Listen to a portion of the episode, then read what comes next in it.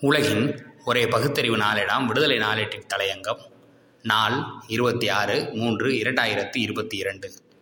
நல்ல உள்ளம் நல்ல உடல் நலம் திராவிடர் கழக மகளிர் அணி மகளிர் பாசரமைப்பு அமைப்புகளின் மாநில அளவிலான கலந்துரையாடல் கூட்டம் காணொலி மூலம் நேற்று இருபத்தைந்து மூன்று இரண்டாயிரத்தி இருபத்தி இரண்டு மாலை ஆறு மணிக்கு தொடங்கி இரவு எட்டு மணிக்கு நிறைவு பெற்றது.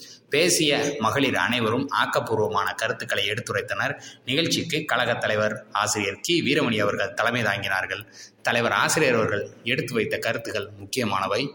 ஒன்று குடும்பத்தில் குழந்தை பருவம் முதல் தந்தை பெரியார் கொள்கைகளை ஊட்டி வளர்க்க வேண்டும்.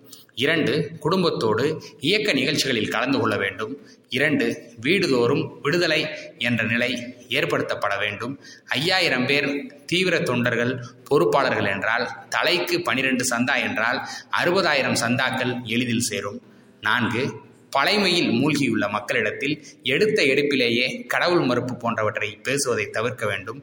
ஐந்து குணம் கொள்கை என்று வகுத்து கொள்ள வேண்டும். ஆறு பண்போடு மற்றவர்களிடம் பழக வேண்டும். ஏழு தொண்டினை முதலில் முன்னிறுத்த வேண்டும். அதுதான் தொண்டரம் என்பது. எட்டு சுற்றி உள்ளவர்களிடம் நல்ல தொடர்பை வளர்த்து கொள்ள வேண்டும்.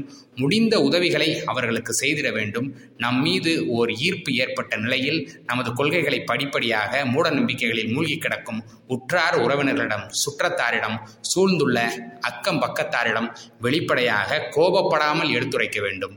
ஒன்பது கடவுள் மறுப்பு கொள்கை உடையவர்களின் பண்பு தொண்டுள்ளம் எத்தகையது என்பதை மாற்று நம்பிக்கையில் உள்ளவர்களையும் சிந்திக்க வைக்க வேண்டும்.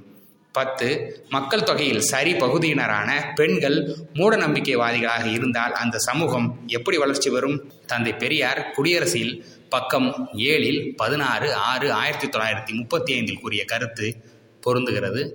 பெண் அடிமை என்பது மனித சமூக அழிவு என்பதை நாம் நினைக்காததாலேயே வளர்ச்சி பெற வேண்டிய மனித சமூகம் பகுத்தறிவு இருந்தும் நாள்தோறும் தேர்ந்து கொண்டே வருகிறது. பதினொன்று கழக மகளிர் சந்திப்பு குறிப்பிட்ட நாட்களுக்கு ஒரு முறை நடக்க வேண்டும். பனிரெண்டு நாட்டில் பாலியல் வன்கொடுமை நாளுக்கு நாள் அதிகரித்து வருகிறது. பெண்கள் எச்சரிக்கையுடன் இருக்க வேண்டும். பதிமூன்று பெண்களுக்கு கராத்தே முதலிய பயிற்சிகள் கொடுக்கப்பட வேண்டும். பெண்களுக்கு துப்பாக்கி உரிமம் அளிக்கப்பட வேண்டும் என்று ஏற்கனவே திராவிடர் கழக பொதுக்குழுவில் தீர்மானம் நிறைவேற்றப்பட்டுள்ளது. பதினான்கு ஒழுக்கத்திற்கு முதலிடம் பக்தி தனிச்சொத்து ஒழுக்கம் பொது சொத்து என்பார் தந்தை பெரியார். பதினைந்து. பெண் கல்வி மிகவும் முக்கியம். ஒரு வீட்டில் நான்கு பேர் இருந்தால் முதலில் பெண்ணுக்கு கல்வி கற்பிக்க முயற்சி எடுக்க வேண்டும்.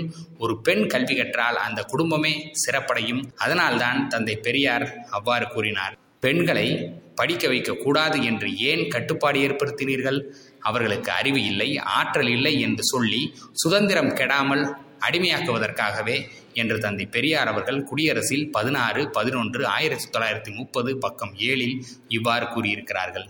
பதினாறு இருபால் முப்பால் மாணவ தோழர்களையும் சந்தித்து இயக்கத்தின்பால் ஈர்க்க வேண்டும். பதினேழு வெறும் ஏட்டுக்கல்வி மாற்றத்தை கொண்டு வராது. பகுத்தறிவுதான் முன்னேற்றத்தின் படிக்கட்டு. பதினெட்டு கரோனா காலத்தில் காணொலி மூலம் இணைந்த மாணவர்கள் இளைஞர்களோடு தொடர்பு கொண்டு அடுத்த தலைமுறையினரை இயக்கத்திற்கு பயன்பாட்டுக்கு ஆற்றுப்படுத்த வேண்டும். பத்தொன்பது நல்ல உள்ளம் நல்ல உடல்நலம் முக்கியமானது. இருபது தொலைக்காட்சி என்பது தொல்லைக்காட்சிகளாக மாறக்கூடிய ஆபத்து நாள் முழுவதும் அதில் காலத்தை கழிக்கக்கூடாது. இருபத்தி ஒன்று சமூக வலைதளங்களில் நமக்கு எதிராக தவறாக வெளியாகும் தகவல்கள் கருத்துகளுக்கு அவ்வப்போது சுட சுட பதிலளிக்க முன்வர வேண்டும். இருபத்தி இரண்டு நிறைவேற்றப்பட்ட தீர்மானங்களை செயல்படுத்த வேண்டும். மேற்கண்ட கழகத் தலைவரின் கருத்துகளும் வழிகாட்டுதலும் நம் இயக்கத்திற்கு குறிப்பாக பெண்களுக்கு பயன்படக்கூடிய அரிய கருத்துகள். சிந்திப்பீர். நன்றி. வணக்கம்.